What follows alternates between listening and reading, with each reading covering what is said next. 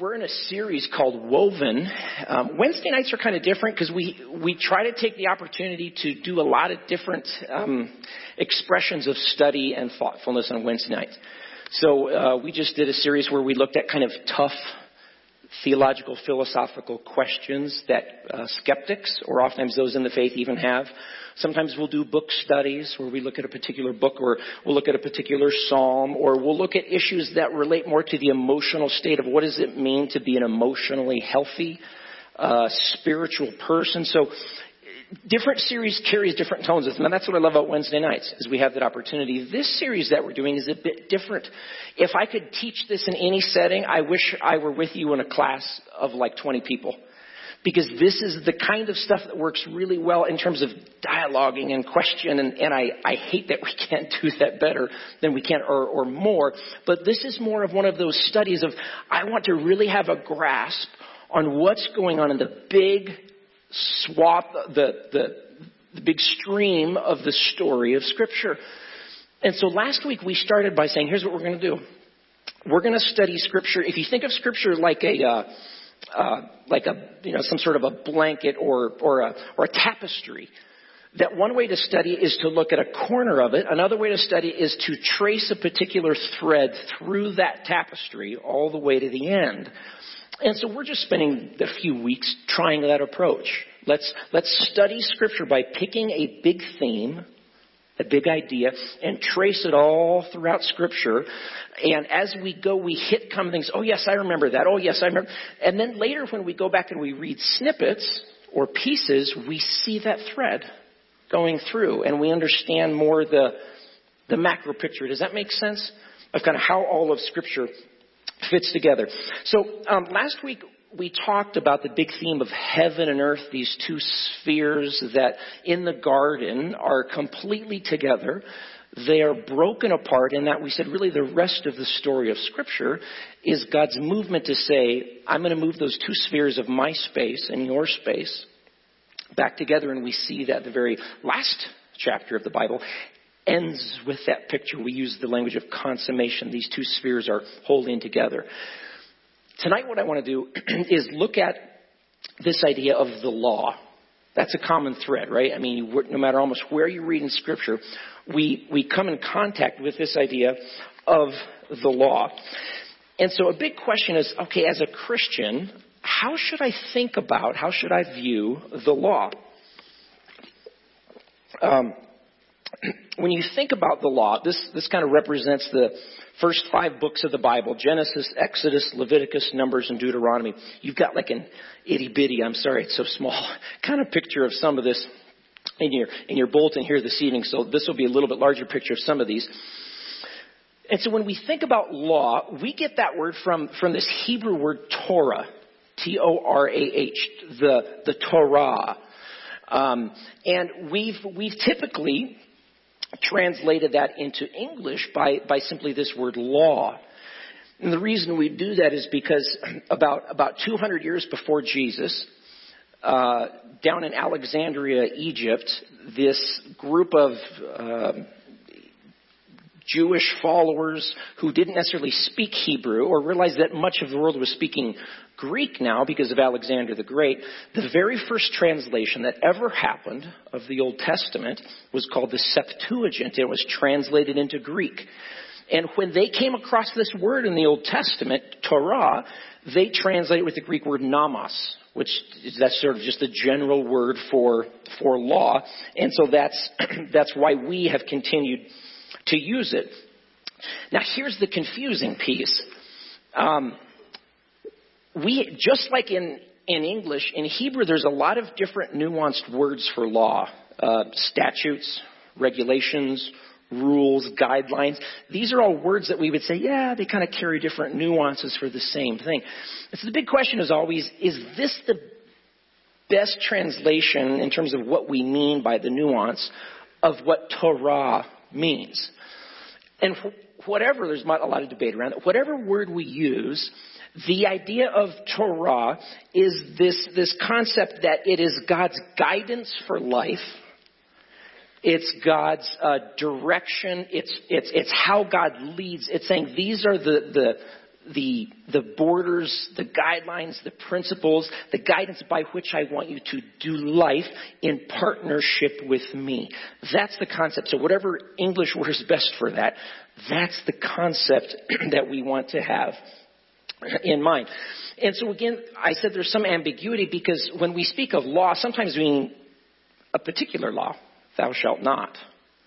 But these first five books of the Bible are called the law or the Torah. Genesis, Exodus, Leviticus, Numbers, Deuteronomy. Um, the Greek way of saying it was the Pentateuch. You know, we've heard like the Pentagon, five shape. The Pentateuch just means these five books. Sometimes people call them the books of Moses. But when we say the Torah, typically this is what is meant in the Jewish mind is the, are these first five books of the Bible. Um, and so I would suggest this though, and um, I don't just say this on my own. I'll, I'll, I'll cite a few people who would suggest this, scholars who are much better than I am. A better way to think about the Torah, meaning the first five books of the Bible, is not as a law code. And see, that's a lot of us think of the the Torah or the Torah as sort of a law code, regulation code. I would suggest that the best way to understand it, and I'll, I'll give you a good reason for this as we go through tonight, is as a, as a narrative which has examples of laws dropped in it, but it is not a law code in and of itself. It's a story. It's a narrative in which that's the context of some of these laws being given at different times. Um, and so you think about it, the way you approach a story if you read a novel, let's say, some of you guys like novels. I uh, I was listening to one of these audio books, and it was this novel, and it was just engrossing. It was, do you ever uh, what's the one uh, Unbroken? I I listened to that audio book like two years ago, and it's a, it's a, it's it's a true story, but it's a novel, and it just it, it grabs you, and the way you read and listen to a novel is radically different than how you pick up a legal book or a legal code and kind of use it more as a reference. Um, you know, legal books today, if you go pick up a legal book, it's more like a dictionary, right? I mean, there's an index and there's examples of case law and what their findings were and how that, you know, different implications, but you can reference it that way. The Torah doesn't read, if it is a law code, it's a very odd one because it starts with 69 chapters of a, of a story with no laws. and the first 11 chapters have nothing to do with Israel. It's just about the world in general. It's about human people. It has nothing to do with this Israel. So it would be a very odd law book or a law code if it were, in fact, that instead of a story. Um, and so many people ask this question. Many scholars will say this: Is is the Torah Israel's uh, a constitution, you know, like we have our constitution. And many Old Testament scholars today will say this is actually not their constitution. They have a separate constitution somehow, and this is a story which contains samples of that constitution, many, many samples of it. But it's not their constitution, it's their story of how they lived out their lives with all these sprinklings of, yeah, their, their covenant or their constitution with God. Um, here's some of the reasons that scholars think this. They say, well, have you noticed that some laws are repeated? and others aren't. I mean, for instance, um, do not boil a uh, baby goat in its mother's milk. That's the only law that's repeated three times, which is, you know, odd law to our minds. It's, it's hard for us to get our minds around, what, you know, why exactly that. But why would that be repeated three times? In a law code, you wouldn't do that. Just have it repeated once. Um, other laws which are extremely important, like laws on divorce, I mean, that's a huge issue. There's like two statements about it and they're somewhat vague. It's like they assume a whole understanding that's not in the text that the reader, that the person at the time knows they understand these sorts of things. And so it's led a lot of Hebrew scholars to say, this definitely is not a law code. This is a story. Now, if that's true, because like I kind of grew up thinking like, okay, this is the law code, and you can kind of reference, turn to this page, you know, you know, where do I find this rule? And I kind of, you know, I look, okay, this is that rule. Okay, you know, this is where I find that rule. If you approach it that way, man, you get a really different experience of the Old Testament, of the Torah, versus this narrative about something that is much, much bigger and much other than that. Um, this 613 up here, just to explain that. Um, the official Jewish uh, view or statement tradition, how many laws there are in the Old Testament is 613. Um, there was a, a Hebrew scholar, a Jewish scholar by the name of Maimonides who came up with this. And you might kind of think, well, can't you just go through and read? Why is it attributed to him? Well, again, they're repeated. So you've got to select out, okay, that one was repeated over here, that was repeated. So the, the traditional understanding is that there are 613 laws uh, included in, in the Torah, starting in Exodus 19. That's Mount Sinai after the Israelites have left Egypt. Um, and uh, second, reason to kind of think that this is, again, it's not just a law code, it's something much bigger than we'll move on from this, is that um, the way that these laws are broken up in, in chunks all throughout the narrative um, of this story. Now, there are, there are things called the Mishnah and the Talmud. These are writings that the Jews used to try to kind of fill in the blanks to explain the, okay, if this is how you do divorce, what about in this case? So you've got commentary explaining a lot of those holes, those assumptions that the early authors would have just made themselves. So I, I think there's a design, here's my big suggestion to move. I think there's a design to the Torah itself, to how the laws were dispersed throughout. There's a, there's a scholar, if you want to kind of read more on this, he's, he's really, really good. His name is John Sailhamer. And Josh, uh, John Sailhamer wrote a book entitled um, The Pentateuch. That, that's the Torah. That's just the other way of referring to it. The Pentateuch as narrative. And he makes a really good argument to say this is not a law code. They had something totally separate. This is a story about their life with God. But here's the basic thesis, and this is in your outline there. I just kind of put it there so you could you know, kind of get your mind around that, is that the Torah is not a book of law, but it's a book telling a story about the laws given to Israel. And so here's the big idea. Okay, so what? All right. So it's a story.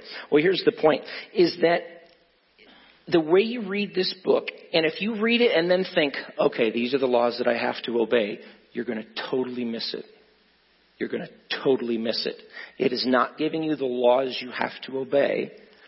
It's, it's, it's actually speaking of, I, I'll suggest, it's speaking of what your condition is and what my condition is and what the Israelites' condition was, that they're actually incapable of ever holding to these laws. They can't hold these laws. Um, so let's kind of do this. Let's let's walk through some of the of the story. Okay, let's go back and let's trace this thread of, of law right from the beginning all the way to the end. In Genesis, we have God's good creation, Adam and Eve. The only bit of it's not formalized law, but guidance, instruction for life is don't eat of this one tree here. You can, you can eat of anything. You have, you have all of this margin. But I'm asking you to trust me and to not do this. And of course, we know the Genesis 3 human rebellion from God and the entrance of decay morally and spiritually and relationally and all other ways that, that enters the world because of that. And then, and then you have this idea in, uh, like I said, the first 11 chapters are just about human, human beings. But then chapter 12, it's like it just, it gets real, real narrow and it's, it, it goes back to just one guy. And God goes to this guy, Abram, Abraham. And he makes a unique covenant. That's one of the themes that we'll trace throughout here in a few weeks, or this idea of covenant. He makes a unique covenant with this guy Abraham, and he says, "I'm going to give you many, many descendants, and through you, I'm going to I'm going to get at fixing this problem that's in the world, um, and I'm going to give you many descendants." He says, "But before that happens, your descendants are going to be in slavery in Egypt." And they're going to be there for many years. It'll be very difficult. But I will not forget them. I will remember. And at just the right point, I will deliver them from that slavery. And so through Moses, later on, he does that. And Moses takes the Israelites out of Pharaoh's um, clutches and he takes them to Mount Sinai. And they're there for like a year. And they're at Mount Sinai. And um, he says, I want you to worship me there. And there is where they find out their purpose in life. You know, they've been a purposeless. Us slaves feel purposeless when that's all you do is just the mundane and the routine, and you don't feel like anything will ever matter, anything will ever change. You you lose purpose. And he says, "Here's your purpose, and it's bigger than yourselves, and it's entitled in this word priest." And we'll get to that even a little bit more. We're going to talk about atonement and some things like that later on in a few weeks. But he says, You're going to be a priest to the rest of the world, the rest of the world that was talked about through Genesis 1 through 11. Well, a priest represents two parties. You're going to be, you're going to somehow engage with me and them, and I'm going to engage with them through you in some way. You're going to be a priest to the world. Um, and, and then he says, here's the next thing, is then right after that, he says, I freed you, we're in covenant, and then because of that, this is when he gives them what we think of or we know as the ten words, the ten commandments. Okay? Um, let me pause for a second. I want to this is something that I've done with my kids for years just because I think it's it's good to internalize. I want to I want to I want to teach us to memorize the 10 commandments tonight. Okay? And it's kind of a silly way. Don't make fun of me, okay? But it works. So that's all that's important, okay? So I'm going to need you to use use your imagination. Okay? I want you to picture the number 1. Okay, can you picture it in your head? Picture that number 1 turning into like a pen and it draws a line horizontally like this. And then above that line, it writes in all capital letters G O D. And then underneath that line, it writes in small letters G O D S. Okay? The first commandment is, You shall have no other gods before me. Okay? He's to be on top. He's to be ultimate. Okay? Number two, pick Picture the number two in your mind. Now imagine that number two turning into a swan. Okay, can you see that? Swan, maybe on a lake somewhere. Well, all of a sudden that swan, it's a golden swan. And people start falling down and they're worshiping this swan. Second commandment is, do not make any graven images, idols, to worship. Okay? So what's number one? Do not have any other gods before me. Number two, yeah, do not make idols or graven images. Okay, number three. Picture the number three in your head. Now picture that number three like a big pair of clown lips. Can you see that? It's, it's silly, right? Okay, but big, a big pair of lips. You know, clown. All of a sudden these lips just start saying, you know, profanities and just saying, you know, God's name and Jesus' name, just saying horrible things, okay? Third commandment. Yeah, do not take the Lord's name in vain. Okay? Second commandment. Do not make any graven images or idols worship. First commandment, you shall have no other gods before me. Okay, picture the number four. Okay, picture the number four, and can you picture that like a sail on a sailboat? You know, this kind of four where it kind of goes like that. Okay, so picture that four like a sail on a sailboat, and uh, and someone's going to go sailing, and they and they go out there together, and then someone stops like, no, no, no, we, we can't go sailing today. You're not supposed to do that because you're not supposed to do anything on the Sabbath. So you can't you can't go sailing. Okay, okay, I won't go sailing. Okay. Fourth commandment is you shall honor the Sabbath and keep it holy. Third commandment is do not take the Lord's name in vain. Second commandment, do not make any graven images or idols to worship. First commandment, do not, yeah, do not have any other gods before me. Okay, picture the number five. Can you picture five? Picture that five turning into like a seahorse. Can you see that in your mind? You see a Number five, turning into a seahorse. Okay, what do you always see when you see a big seahorse? You see little seahorses behind them. Okay? And so this big seahorse is saying, Come on, keep up with me, keep up with me. You know, tell him what to do. Okay, the fifth commandment is you shall honor your mommy and daddy seahorse. Right? You, sh- you shall obey your mother and father and honor them. Okay? What's number four? Honor the Sabbath, keep it holy. Number three, do not take the Lord's name in vain. Number two, do not make any graven images or idols worship. Number one, you shall have no other gods before me. Okay, picture the number six. This is my kid's favorite one.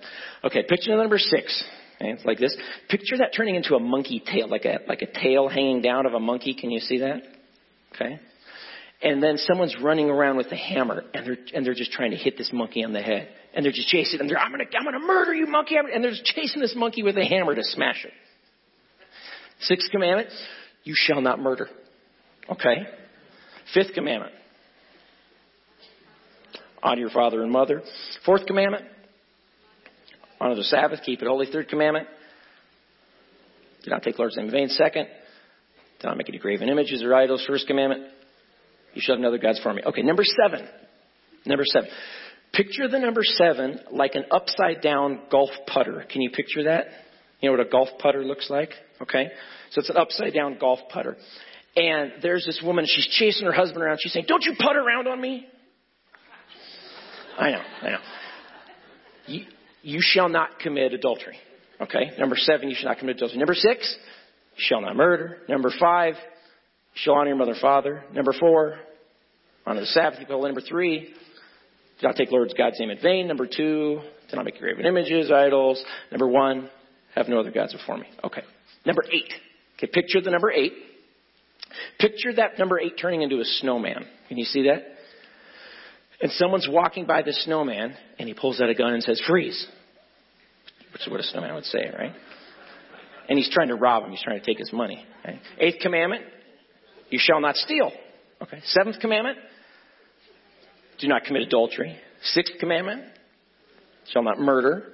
Fifth commandment, honor your father and mother. Fourth commandment, honor the Sabbath, keep it holy. Third commandment, don't take Lord God's name in vain. Second commandment, do not make any graven images or idols to worship. First commandment, have no other gods before me. Okay, number nine. We're almost done. Almost done. Uh, number nine. Picture, picture the number nine. Can you picture a stick and there's a balloon tied to the top of the stick? Not a helium one, so it's kind of hanging over like that. Okay? So it's, picture that nine turning into a stick with a balloon on the end of it.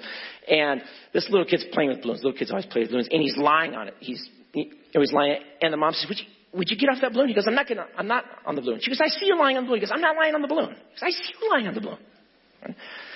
Ninth commandment, you shall not lie. Bear false witness. Okay. Number eight, shall not steal.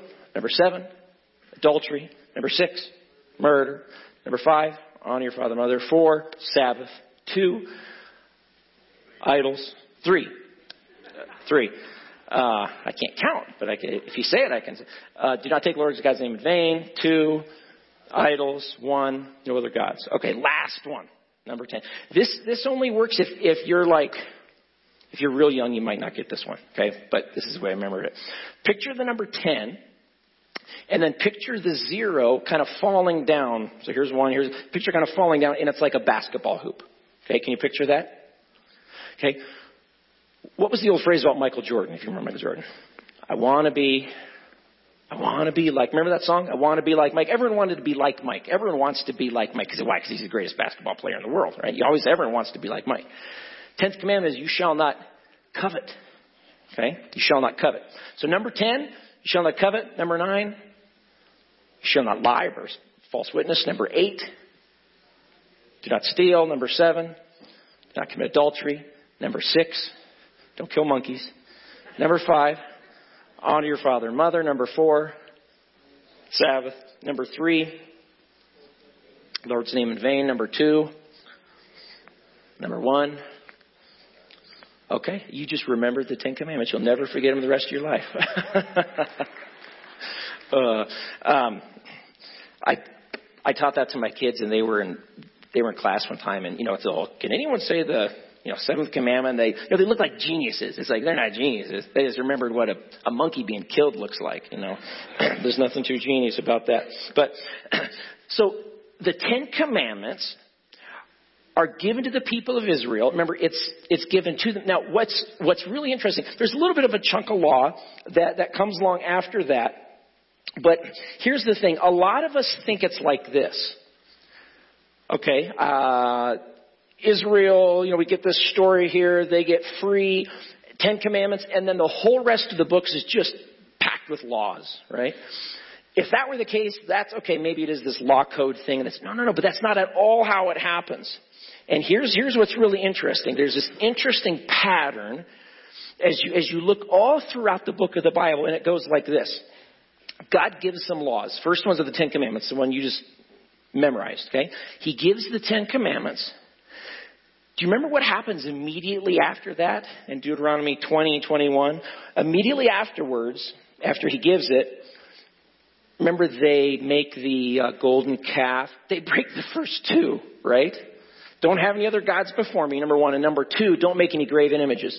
They get the Ten Commandments, and the author, the narrative says, as soon as they got them, they broke one and two.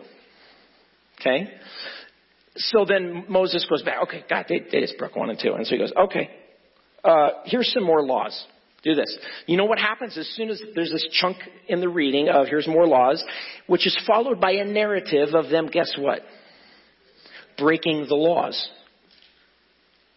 And so Moses goes back. God, they do this. They break more laws he goes back, he gets a chunk of law, then there's more of a narrative of them going somewhere, doing something, and they break those laws. And here's the whole point. This is why this is so significant as far as how you read this book. This is not a list of how to, if, you know, gosh, if we just had a few more laws, if we had a little bit more clarity, that is not the problem there's this issue arising. Why can't they just obey the laws? I mean, how many laws did Adam and Eve have? One. Could, you know, did they do it? No. And here's what I would suggest. I would suggest as you read the history of the people of Israel, you know what it is? It's just the long, long, long case study. It's, it's redoing Genesis 1, 2, and 3 it's a, okay, it's, it's sort of like God saying, let's say that I picked a whole people and I afforded them every opportunity. They saw absolute miracles. Maybe they could do it. Maybe if they had real specific, I mean, that's so, you know, just don't eat of that. Well, could I touch it? You know, it's not vague. Okay, what if I gave really, really clear laws on what to wear, what to eat, how to build your houses? I mean, tons of laws. That would be it. If we just had more information, that would do it. This, uh, Last week we had this uh, Islam uh, understanding uh, and responding to Islam simulcast. I mentioned it last week. And one of the speakers during it on, I think it was Friday night, it might have been Saturday morning, but he made a, he made a very good point. He was contrasting biblical Christianity, which has a strong doctrine of what's called original sin, which just basically means we're deeply broken at the deepest part of us, and Islam. And he said Islam believes that the human person isn't that broken and messed up and sinful and rotten at their core. They're, they're ignorant. That's the problem. It's a mental problem. So if they just knew enough information, if they had more laws, if they had an understanding of, you know, there's deep, you know, Sharia law and understanding, this is how you do every aspect of your life. If they just had that, things would be great. But see, from a biblical, Christian biblical perspective, we realize just reading this, this narrative, that doesn't seem to be God's view in this. It's not a matter of knowledge. It's, matter, it's not a matter of I, I need more laws to figure out how to do this or how to treat that person. I can't even do them. I, I'm, I'm not capable of doing these in some way. And so as these laws come to a close, there's this narrative about Israel breaking these laws. Um, we go to the book the book of Numbers, and um, it's it seems to be hopeless. Um, there was a, a book written, I think it was in 2008. It was it was by a guy. I don't know how many of you guys saw this. Someone in my family bought it for me. I got it on my shelf. I have no idea who bought it for me. Um, but it's um, see if I can find the name of it. Oh, I'm not seeing it. It's called like A Year of Living Biblically. Have you seen this? Uh, it was like A.J. Jacobs, I think, is the author. I can't remember the subtitle, but something like A Year of Living Biblically, you know, a, a, an attempt to live as close to the law as possible. So what this author did, almost in a humorous way, is the way he was presenting, is he said he looked up those 613 laws, and he said, "I'm going to live biblic, biblically." Meaning, I'm going to do everything. And I, listened to an interview with this guy, and apparently, like, he even there was someone who he knew had committed adultery. He like picked up pebbles and like threw them at her, you know, you know, like stoning her kind of thing. Like he said, he tried to the best of his ability to live biblically, meaning hold to every single law. And then at the end of the you know, end of the year, he wrote this book saying, here's the impact it had on my life. And it's kind of this comical approach. What you realize is it's, it's like, it almost seems ridiculous because it, it's, it's like not doable. But see, that's the whole point. That's, that's what, if you read the Old Testament as, here's how you're supposed to live your life, you know, go read the book. It doesn't turn out well. Read this book. It doesn't turn out well. Not because the laws aren't good. It's because there's something deeply broken in us, who we are. And so the book of Deuteronomy, which is the last book in the Torah, okay, there's all these laws from uh, uh, Exodus all the way through Numbers and mixed, intermixed with narrative and story of how they can't do it. We get to the book of Deuteronomy, and Moses stands before the Israelites, but not the ones he was with at Mount Sinai. They're all dead because he's been wandering through the wilderness for 40 years. He's old, he's like 120. And he stands before the new generation, their kids and their kids' kids. They knew some of the wanderings, but they didn't know Mount Sinai. And De- Deuteronomy, remember I said the word nomos means law? Deutero means two. Deuteronomy, it means the second law. It means the second time the law was stated. Because he says, I want to, I want to reiterate this to you. Your parents, I told them, they didn't do too hot with it. I'm going to restate it to you because you're going into the land. God's not going to let me. I'm staying over here. You're going to go in there. You're going to get a new leader and everything. But I want you to know God's plan, His guidance, His Torah for living as He talks to them here. And, um, and so the core of the book, chapters 12 through 26, is, is hundreds of laws. Hundreds of laws from Him. Um, some repeat laws from earlier sessions, and then there's a whole bunch of brand new laws, again, bringing greater clarity to the things that weren't so clear before. And this is Moses in this new location. And, and the Torah culminates in the end with Moses giving this speech. And here's what he says to them. He says, Hey guys, I know you're not capable of fulfilling this. I know you're not going to do it. I've known from experience. I was with your parents for four years in the wilderness. Um, and so he, he basically predicts what will happen. And he says, Remember, God laid before you. So this is Moses standing here, you know, speaking to all these people. He says, Here's the law, here's the Torah. And he says, God has laid before you, if you obey, blessings. You'll thrive. You'll live in the land. I'll take care of you. If you disobey, it's the opposite of blessings, which is the word cursings, meaning God Himself will stand against you if you disobey. And so Moses makes this prediction where he says, You guys signed up to obey this. You're in the covenant community. And you signed up for the consequences, the blessings or the cursings. Um, and so here's the point the design of the Torah it's to parallel the story of, of Israel receiving the commandments and not obeying them, and like we said earlier, and Adam and Eve giving the most, getting the most simple commandment and yet not obeying it. So here's the big question. Okay, I'm a Christian. I'm a follower of Jesus. I'm in the new covenant. What in the world does the Torah have to do with me? Why, why is it preserved in a book in which that's not, you know, I'm not in the, I'm not an Israelite, number one. Let me give you, let me give you four things. This guy who I mentioned earlier, John Sailhamer, he's this, you know, Hebrew theologian guy. He gives four purposes or points that he says this is what's helpful for a Christian to understand as you think about the Torah. And he says, number one, first of all, as you read it, keep this in mind.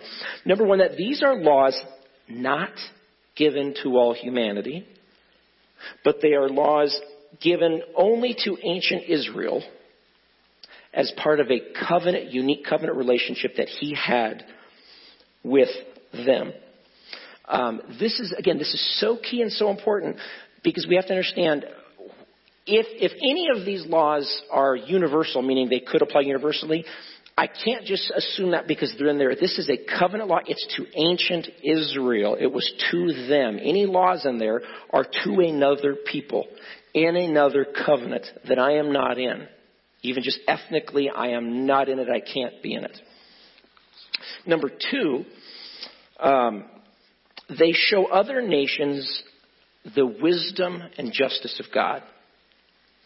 Now, a lot of people in the modern world hear that and they go, What? That's kooky. Because I read some of those laws in there and it's just like, What are you talking about? Because this is an Iron Age farming community. And what I mean is, these are laws that if you compare these laws to ancient Israel with the other Sumerian laws or the Code of Hammurabi or the Babylon, all these, if you compare them, it's a huge step forward. Which is to say, this, it, it was to, and this is what God said to them. He says, I want you to be a, a people like a city on a hill. You're going to be unique. You're going to stand out. And as people see the way you do life, they're going to go, wow, that is wise. What is this God like? So that was one of the purposes, he says, of the law. Number three, this is what we talked about earlier, the narratives, meaning the story. Okay? The stories of the narratives are demonstrating the point that the law in the story shows that Israel's heart or will or moral sensitivities, whatever you want to say, were so broken that they were unable to keep them.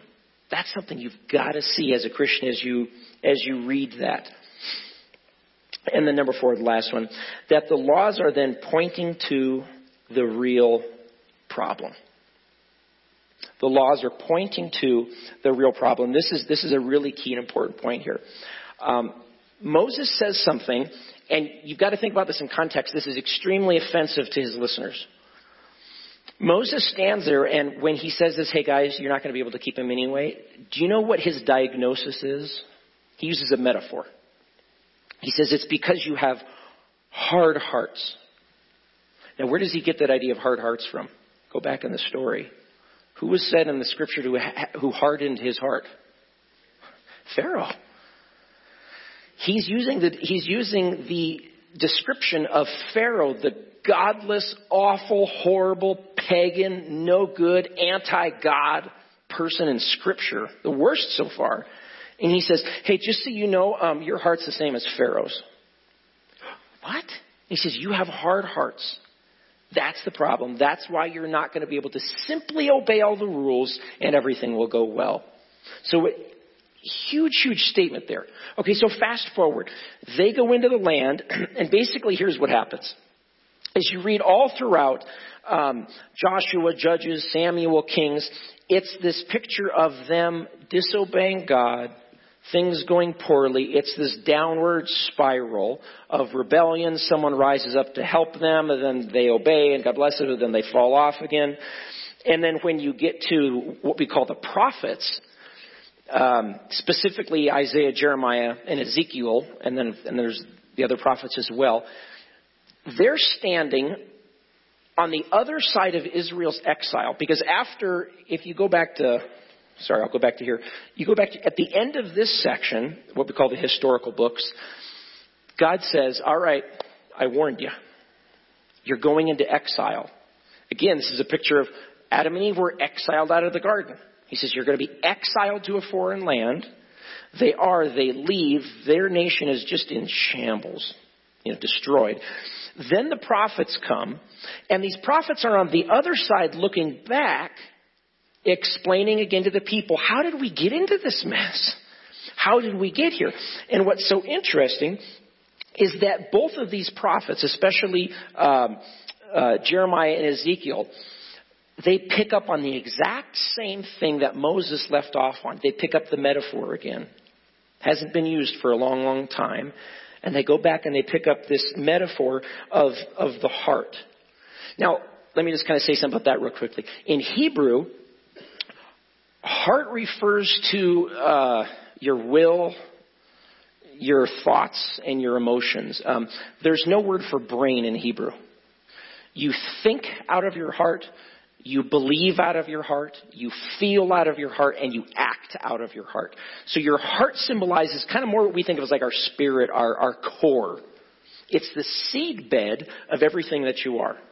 Okay? So to say you have a bad heart isn't like, you know, you're grumpy or you're, you know, you're kind of cranky, you're, you're emotionally down. No, no, no. It's getting to the very center of who you are as a person when it talks about this. And what's interesting is both of them pick up on this, and, and they both say that all this is happening because of Israel's rebellion Israel's disobedience. And they said if there's any hope for the future, which they, that they did think there was, um, the human heart would have to undergo surgery.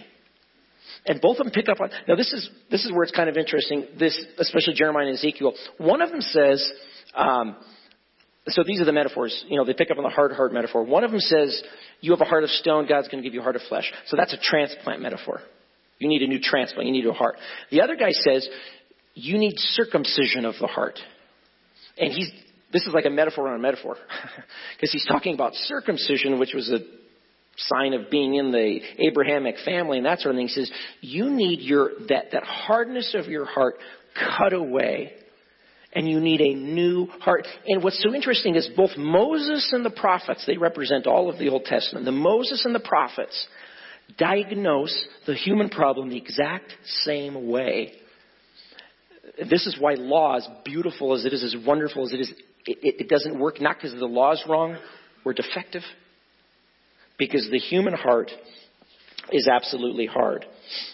And then Jeremiah comes along and, and he says that one day, amongst all the people of Israel, he says, one day, one of you, or out of you, he says, is going to arise someone who will bring God's Spirit and he will blow, and he's using, he's using Genesis 1 language. Remember how God made humanity? He took the dust and he blew his active life into it. And he says, here's what's going to happen. God's going to send his spirit and he's going to blow new life. That's what spirit means. Into you. So God's own life is going to reanimate you in a way that will allow you to finally do what was desired by all the laws. So fast forward. All of a sudden, this guy Jesus appears. He arrives on the scene. And in Matthew chapter 5, Jesus says, um, I'm bringing the kingdom, which is God's rule, God's reign. Um, but you, you can't just say, oh, we don't need the law, or I'm going to set it aside.